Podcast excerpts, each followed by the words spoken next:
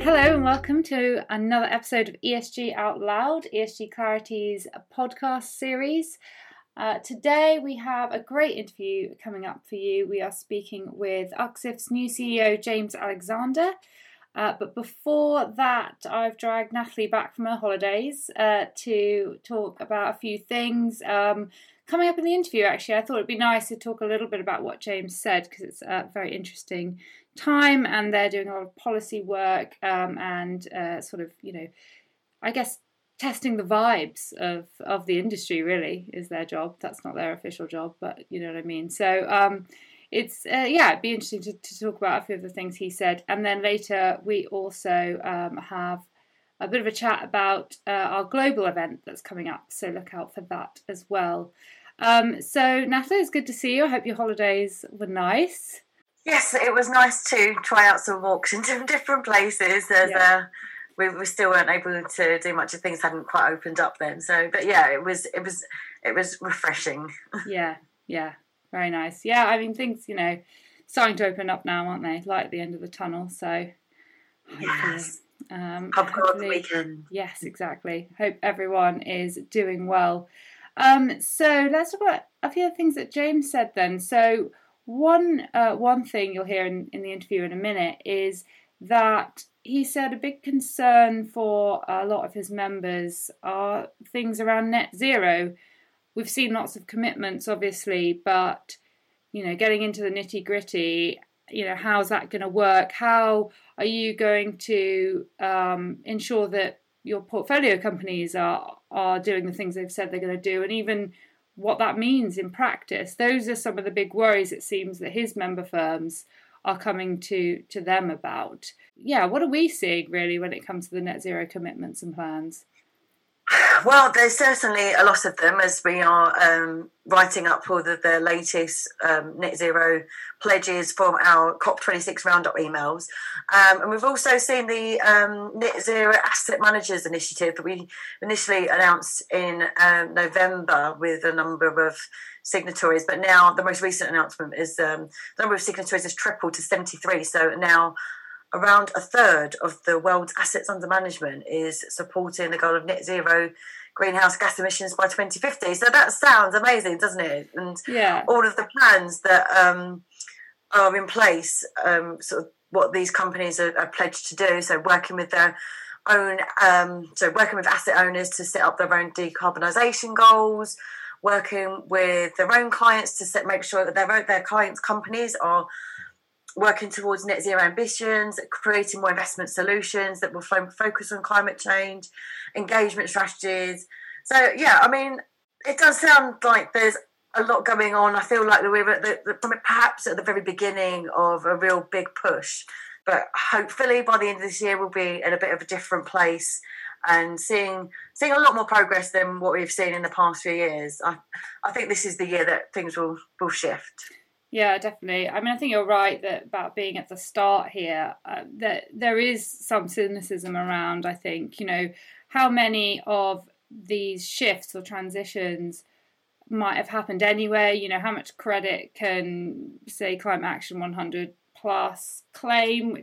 It's a great organisation, and, and we have covered it positively, but um, you know the world's moving this way anyway. So yeah, how, how are we going to see those big shifts that are needed? There's plenty of skepticism even in the news this week about the UK government's own pledges and, and whether we're, you know, whether they are um, going far enough.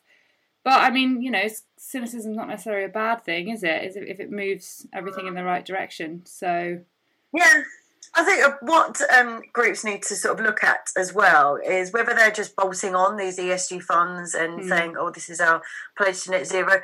Are they looking across their entire company? Are they integrating ESG into everything they do, or just having this sideline of funds? I think that's where the like you're talking about skepticism. I think that's where um, fund selectors are really focusing on that at the moment. From the conversations I've had, that they want to see it um, being a credible response to um, what we need to do to mitigate climate change, not just oh let's just add these funds on because they're going to sell well. Yeah, dare I say?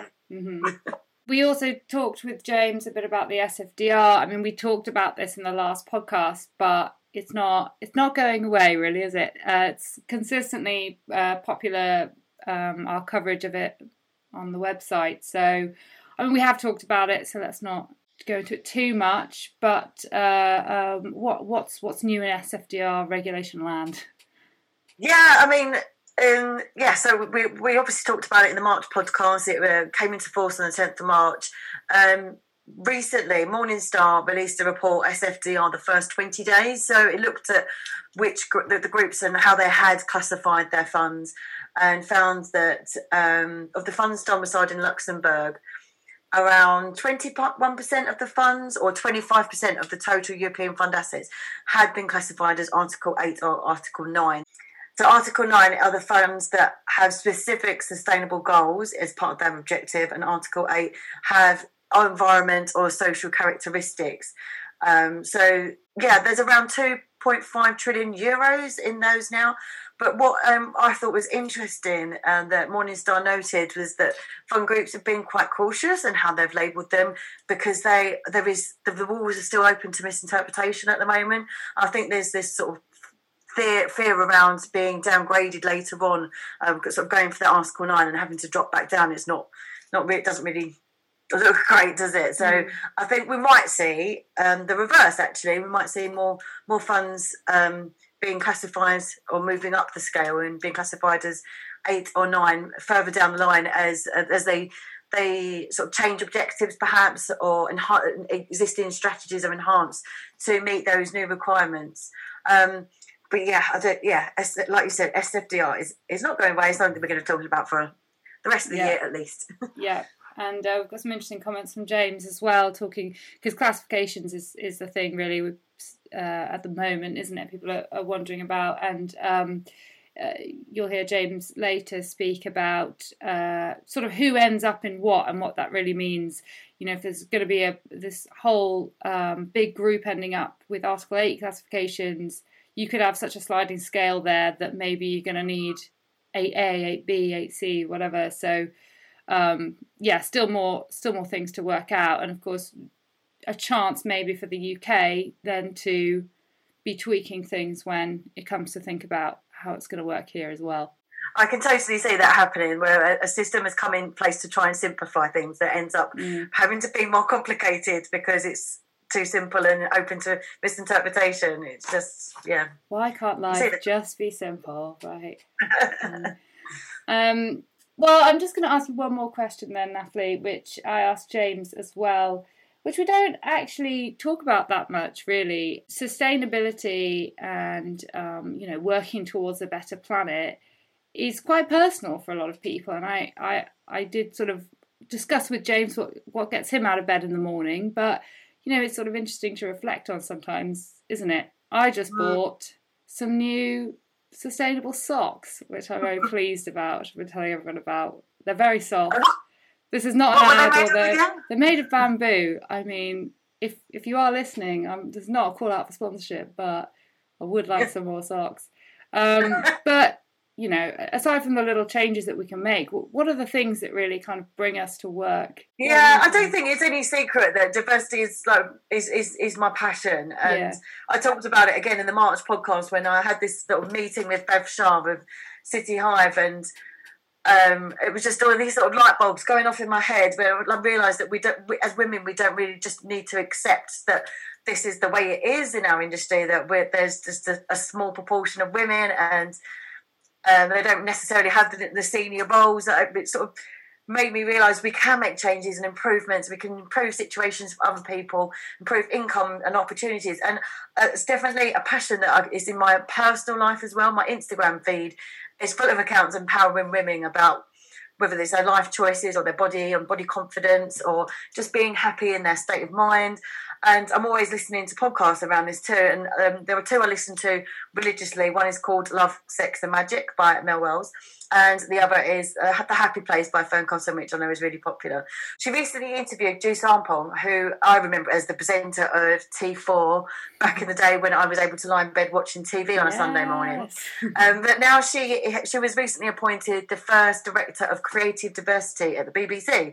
So what an interesting role. And she talked about the work that she carries out, which involves ensuring all that the BBC content is diverse, appeals to diverse groups, and made by diverse teams.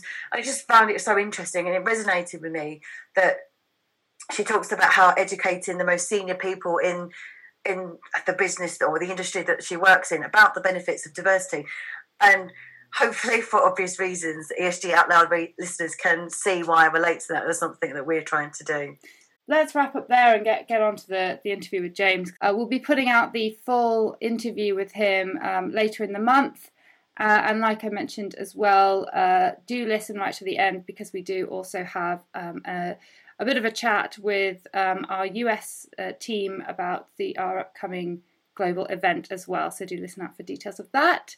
Enjoy the episode, and uh, I'll speak to you soon, Natalie. Speak to you soon.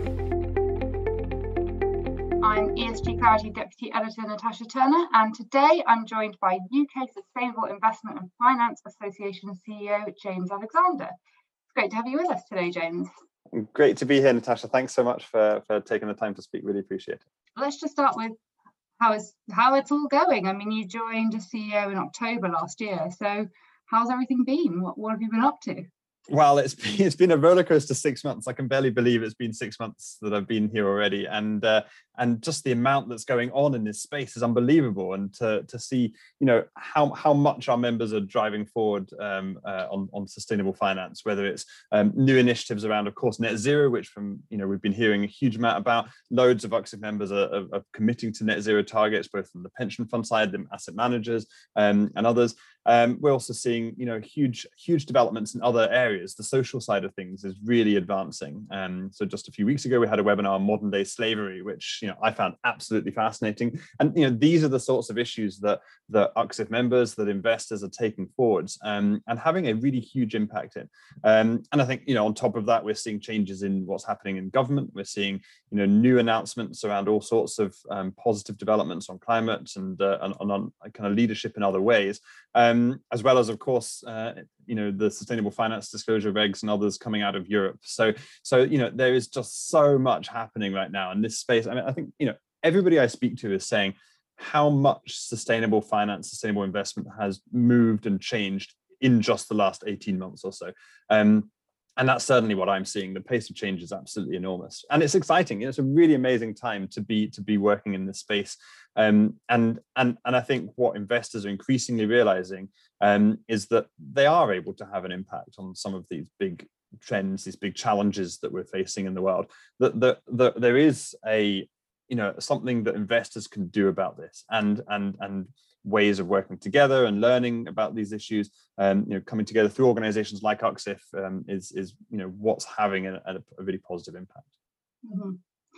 well yeah my next question was actually going to be what some of your members main concerns are but you, have sort of gone over um, quite a few there. I guess maybe because you pick one of those and um, maybe go into a bit more detail about what members really want to know about it? Just you know for our listeners who might be um, members themselves or even aware of, of some of these issues what are the what are the key actual concerns say around modern slavery or, or any of the things you mentioned so I think almost every conversation we have with a member at some point touches on net zero, um, and and of course the this this global drive towards net zero. We know that that, that, that it's essential that we hit that by 2050. I think we also know, and the UN has you know recently reiterated that that the world is not on track for hitting net zero.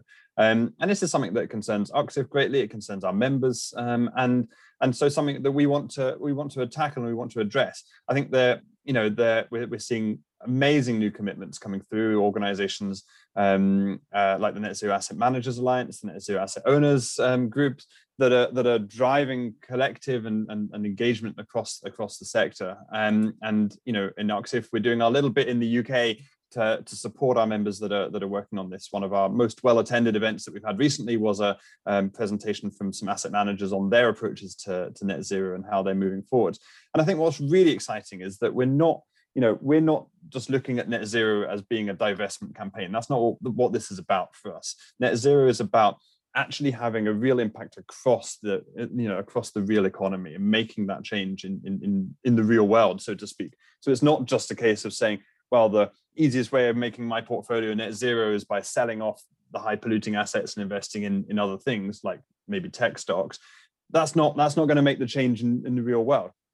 What will make the change is having that active investor engagement with companies that, that are in the portfolio and saying, okay, how are you going to be transitioning towards the net zero future? How does your business, you know, this this this organization that we have an investment in remain viable in a net zero world and remain an active contributor to getting us to a net zero world?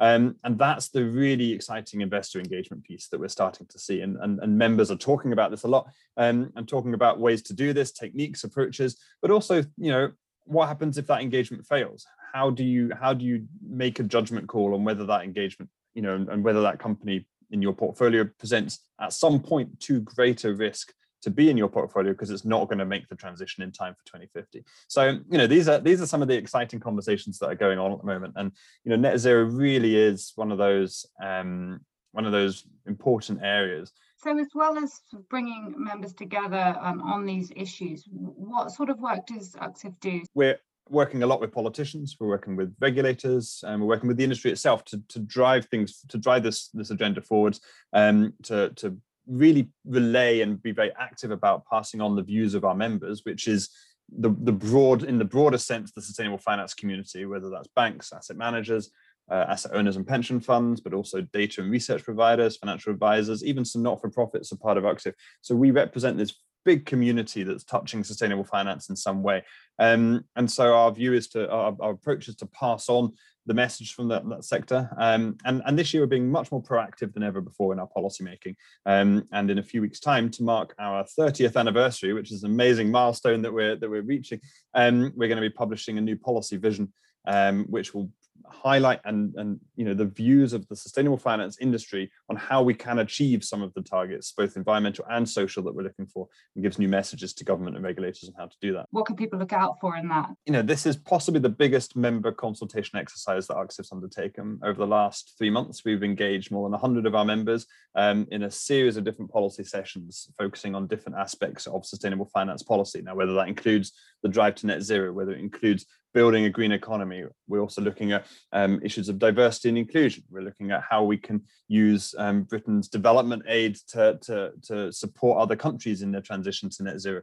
Um, uh, we, we're, of course looking at social issues and, and, and um, the just transition as well. So, so there's different chapters focusing on different, uh, different policy areas, um, each proposing a series of recommendations for what the government and um, regulators should be doing differently, and actually also looking slightly inward at how the sector should should um, should adjust and adapt, um, and things that the um, sustainable, uh, sustainable finance industry needs to do differently as well. So so it's taking a very comprehensive view. It's truly reflective of, of, the views of our members at the moment, and um, you know, and and and we believe it's a really exciting moment to you know to to to encourage the government to take that next step of leadership with COP26 this year, with the presidency of the G7, the government has this amazing opportunity to be promoting and, and, and showing to the world how we can move forward and, and hit these targets that we've set. Um, whether that's the Paris Agreement, whether that's the Sustainable Development Goals or, or other targets. Um, and so we want the government to use that leadership position to, to encourage the world to take action and to take more action and to, and to help us hit these targets. Um, and so by by adapt uh, by you know adopting some of these policies, the, the UK government could really drive us forwards um, uh, and and and pre- pre- present an example for the rest of the world. And I think that, that, that one of the key things is there is a great prize of the UK being a leader in this space. We know that other countries around the world are considering how they can make their finance system more sustainable, are considering how they can create the investment drive towards sustain, a sustainable future. Um, and we want them to look to Britain as one of the leading places where this work is happening, where we've got some of the most, um, you know, amazing, innovative companies, um, where we've got some of the best skills and the best, you know, the best people working on this, um, and where the government is supporting the industry and supporting the regulation that, that that can drive the industry forward to that sustainable future. So the whole thing comes together as a whole, and the prize for being a leading country in this space is absolutely enormous. And that's the message we're trying to put across with the policy vision.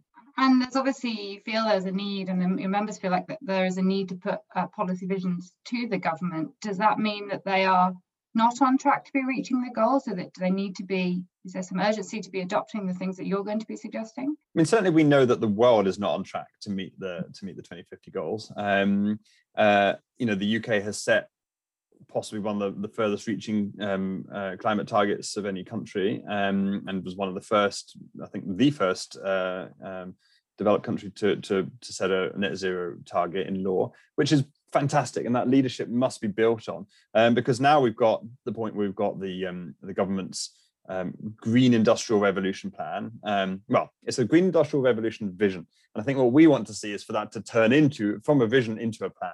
Um, you know what sectors are going to be are going to be the drivers of that. How are we, how are we going to do things like get around? How are we going to heat our homes in 2050? And the answers to those questions are really important to help investors as signals for investors to, to, to, to make the investments now that will drive us towards that future.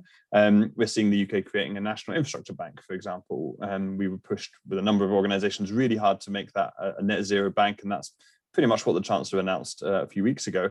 Um, that's great stuff but I think there is this is such a huge transition. There is so much to do. Um, every industry sector needs to be involved. The government needs to put it at the core of every decision, um, and uh, and and it needs to be in the DNA of every government department. That that how does what we do today help us get to a net zero future? Um, and uh, and and I think there's there's a lot of work to do you know, I think I think setting the target is absolutely the right first step, but it can only be the first step. There has to be much more work behind it. Um, and and and you know, as I mentioned, the world as a whole is not on track for this. Um, so the UK needs to be supporting other countries as well, um, and and making this a, a truly global agenda. Um, and that's just on climate when we look at social issues, there's there's a whole lot of other things that we need to be working on um, in the UK and globally as well. So so you know every every part of the country whether that includes the finance industry whether that includes the real economy and the government need to be working together. Um, and i think the policy vision is also a recognition that UKSIF's been quite successful in our policy campaigns in the past. We've, we've been pushing for a long time for um, TCFD and risk, climate risk disclosures being implemented across the economy. That's now happening. We've been pushing for um, for a national infrastructure bank uh, focused on, on, on net zero. That's now happening. We've been pushing for green gilts. That's happening. You know, there's loads of things that are happening, whether it comes to pensions or investments or regulation that are now that are now moving forwards and things we've been pushing forward for a very long time. Um, and and so this policy is about refreshing what we're calling for because we can't we can't pretend that we're done. You know we, we've got so much more that needs to happen in the uk and globally um, uh, and that's why we that's why we, we, we, we're publishing this vision and that's why we want to work with the government to enact it.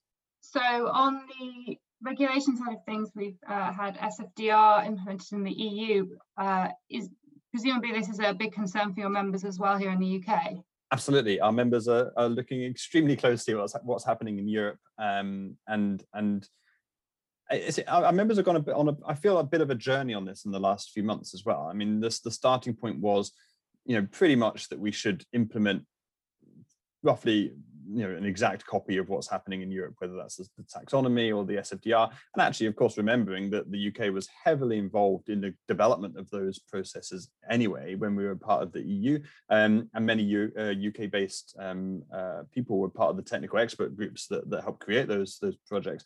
Um, I think what's happened though is is that as these the, the particularly the SFDR has been implemented, um, it's been realised that that it's not as perfect as it as it could be. And for those members that you know many of whom are members of UKSIF, that for those institutions that are real leaders in this space, who are at the very top end of Article 8, which is where everybody seems to be landing. Now, I think I think the original idea was that Article 8 would still be quite exclusive, um, uh, but but everybody's fallen seems, to have moved their funds into Article 8. Um, but it's a very, very broad um, description and range between Article 8 and Article 9. Many of our members are finding themselves at the top end of Article 8, which is fantastic. They're doing some great stuff. But I think what, what the challenge is, is that if you're just choosing a, a fund manager based on whether their funds are Article 8 or not, then you, you potentially create a competitive disadvantage for those real leaders at the top end of Article 8. And so one of the things we're thinking about is, well, is there a way for the UK to implement something similar to the SFDR that crucially, and this is crucial for our members, allows our, our UK-based members to remain compatible with what's happening in Europe because there's lots and lots of sales going across the border uh, into Europe. Um, but also allows a bit more nuance in the UK space. So, can Article 8 equivalent for the UK be split up into perhaps more than one segment um, so that you can be um, you know, doing the bare minimum compatible with the EU Article 8 or demonstrating that you are doing more you're doing something more more stronger you're doing something um, that's going to have a bigger impact um, and so be article 8 plus or article 8b um, uh, uh, in, in, terms of the uk equivalent. And i think that is something that our members are really keen to see um, and to start thinking about. And the same is true for the taxonomy. Um, in the short term, we want to remain compatible with the with the EU's taxonomy, but we're also aware that other countries are developing a taxon taxonomies of their own. And one of our actually nightmare scenarios is if every single country in the world ends up creating a taxonomy that's different from one another. Um, and so we would like to see really strong global coordination to try and bring and align particularly the definitions together um, and these taxonomies together. Um, I think I think we're going to really struggle to move forwards as a global industry um, if each country has slightly different and slightly nuanced definitions. Um, and so for the UK, how can we be out in front on that? How can we, as the UK, start calling and working globally with the networks that the government and others have to start pushing and saying we need some alignment here, we need some some consistency, um, we need the ability for um, fund managers to operate internationally, um, and therefore apply to a kind of common set of definitions and rules. And I think that's that's going to be a really a really big test over the next year or two just finally then i guess um, you know you mentioned some of UKSIF's goals for the year or some of the main concerns of members. What are your personal uh, sustainable goals for the year, or what what really drives you personally in this uh, in this career? I suppose why we're all here. yeah, I mean, yeah, great great question. And what what drives me personally is knowing that how big a problem we've got when it comes to climate change, and I think it's a lot of people are ignorant to how serious the problem is and once you find out how bad the problem is, particularly on climate, but actually on a whole range of other social issues and things like nature and, and jobs and, and, and, and uh, uh, uh, discrimination, once you really look and understand um, how serious the problem is, you can't unknow these things. You, you know, it makes it's something that, that, that makes me personally feel compelled to do something about it. And um, my my my goal is to help UKSIF be as effective as possible in helping our members to make to, to be part of that change, be part of that future that we want to see. Um, and you know, and that that plays through in all aspects of, of my life. I'm I'm buying a, a, a, new flat at the moment. It's got a currently a very low energy efficiency rating. Um, my personal view actually is that our mortgage company should have really questioned whether it was an appropriate investment for a really low energy efficiency um, uh, flat, but they didn't. Um, that's something else to consider in for future. But my my my my personal plan is to make that into a, an exemplar of how you can retrofit a, a flat and make it really um, really energy um, uh, efficient. Um, and and and I think you know that's the sort of thing that I want to play out and have people thinking about across across all aspects of their lives. This is not something that you can pigeonhole into one particular aspect of your life and forget about in others. Um, how people work, how people you know play, how people socialize. Every, every, every aspect of people's lives needs to be considered in the framework of how what what what future are we creating by the actions we're taking today um, and that's and that's again the philosophy for UKSIF. How how are we helping to create the future that we want to see um, and to, to drive towards that? And that's that's what that's what gets me uh, excited, and that's what motivates me to to get up in the morning and uh, and, and, sit in my spare room because uh, um, uh, of course we're no none of us are in our offices at the moment, um, and and to, to to to you know work the you know that little bit harder to to to support our members and what they're trying to do because you know the ambition is there, the motivation is there we can provide a bit of help to, to help members move forwards further and faster. Um, and that's what we want to do. Now, I wanted to take a moment to talk about something exciting we have coming up, and that is our Global ESG Summit on the 27th of May.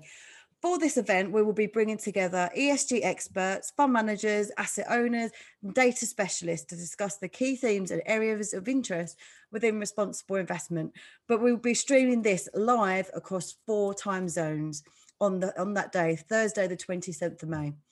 So we wanted to do this, bring our global audience together so that our readers can listen, but at a time that's convenient to them, whether they are in the UK, Europe, Asia, or the USA.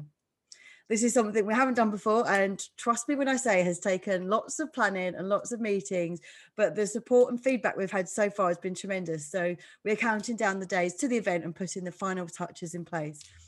I should also mention something very important that the United Nations Capital Development Fund, aka UNCDF, has partners with partnered with us on this summit, and the Executive Secretary Preeti Sinha is our keynote speaker. Uh, she's only started in this role in February, so it will be great to hear what she has planned for the UNCDF projects.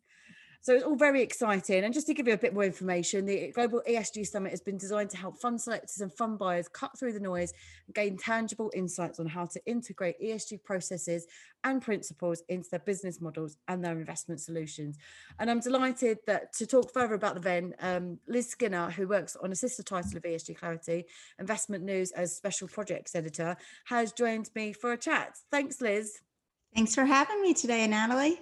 Thank you. Where are you calling in from today? So, right now, I am in Ocean City, Maryland. I have escaped the uh, Washington, D.C. region where I live, and I'm spending some time here. Oh, amazing. Obviously, you and I have chatted quite a bit about the explosion of interest in responsible investing, and that's been accelerated by the pandemic. And you've talked about it, um, the, the US journey in the Message to America columns that you write for us. Um, can you explain where the advisor industry is, um, the, your, your audience? What's the level of in, in ESG integration at the moment? So, you know, in the United States, we have for decades had this very small number of financial advisors who integrate ESG into their client portfolios. They are very passionate about values based investing, and they have always attracted a, a, clientele who also wants to kind of put their put their money where their values are.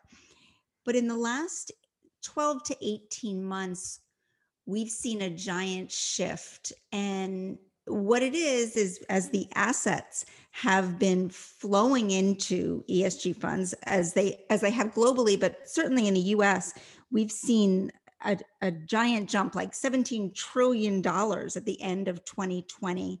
And that was a $5 trillion increase in two years. Wow. So advisors, exactly. So advisors said the same. And they're taking note of that as well as they are actually seeing increased demand from clients in terms of the questions that they're getting from clients and prospects about values based investing and how they can make sure that the money that clients are investing are supporting causes that they care about. And some advisors have been kind of taken aback that this is actually something that has is going so mainstream and many more are embracing ESG and, and everything, you know, socially. Um, they're embracing ESG and socially responsible investments of all type mm-hmm. and really reaching out for more information and learning more about the field so that they have something to say when their clients come to them and say, hey, we want to make sure our investments aren't making climate change worse mm. and those kinds of things. Great. Yeah. I mean, it has been um, crazy how much that that has um, picked up, hasn't it? Um, and we know that sort of fund selectors around the world are quickly having to adapt to new technology, uh, sorry, new terminology and products around responsible investing. How do you think this event that we have, the Global ESG Summit, will educate and support advisors on ESG? Can you give us a quick run through of what is lined up for the US audience? One of the things I'm excited to try to help advisors learn about is the type of ESG investments that are out there. We will be hosting a panel that is really going to get into the different types of equity and fixed income and impact investing options and kind of the benefits of integrating each of these different ty- types of socially responsible investments into a portfolio. So that's kind of the nitty gritty of what I hope advisors will come away with. But also, I, I'm excited for them to hear from other financial advisors. Remember, I mentioned there was that kind of small layer of financial advisors who have been passionate about this, passionate about this subject for decades. Mm-hmm. We're going to include many of those in the event so that they can talk to advisors who are just dipping their toe into this now and really tell them about the business reasons why they should be doing this and why now is the perfect opportunity for them to learn more about ESG and get more comfortable with sharing this type of information with clients because this isn't, you know, some type of a, a just a, a quick trend or fad that's happening here, you know, like it has mm. been happening in Europe for the past, you know, 5 to 10 years this is something that is going to only get bigger and bigger here in the US market. Yeah, it sounds fantastic, and I think um, yeah, very similar. We have in the for the UK, Europe, and Asia audiences panels on the trends and themes to watch, um, such as net zero, biodiversity, changing consumer habits, corporate culture, We've also got um, a panel on developments in data and disclosure and regulation, which has been huge over in Europe, how to avoid greenwashing, and as well as a deep dive into how ESG is represented in different asset classes and investment solutions. And yes, like you, we have made sure that we have got the real, really experienced people to give us um, their views on on this. Um, we've also got our research director, Dylan Emery, um, who's going to present Last Word Research's findings on fund flows tailored to each region. So that's something else to keep an eye out for to our listeners. So in the US, what would you say have been the biggest trends you have seen in terms of fund launches and flows into funds? So in the US, I would say one of the main sectors that has seen an, a giant increase are clean energy funds. But then also, I, I, feel like describing this one transaction that recently happened will give you a good insight into our market. BlackRock just recently introduced and launched an exchange traded fund.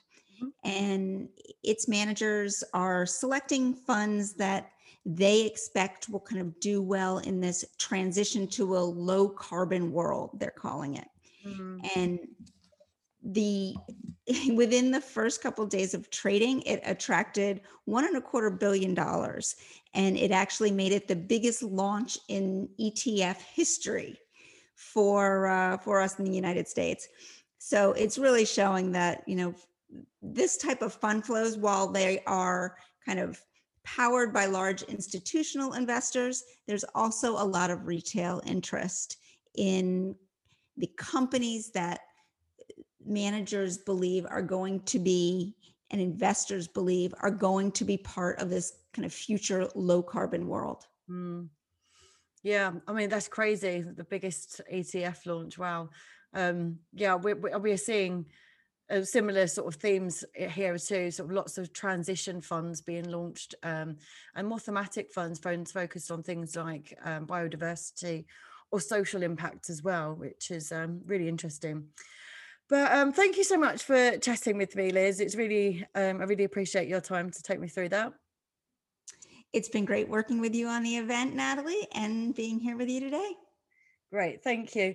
For more on the summit, please go to www.global-esg-summit.com, where you can find all the speakers that are listed, the regional agendas, and how to register.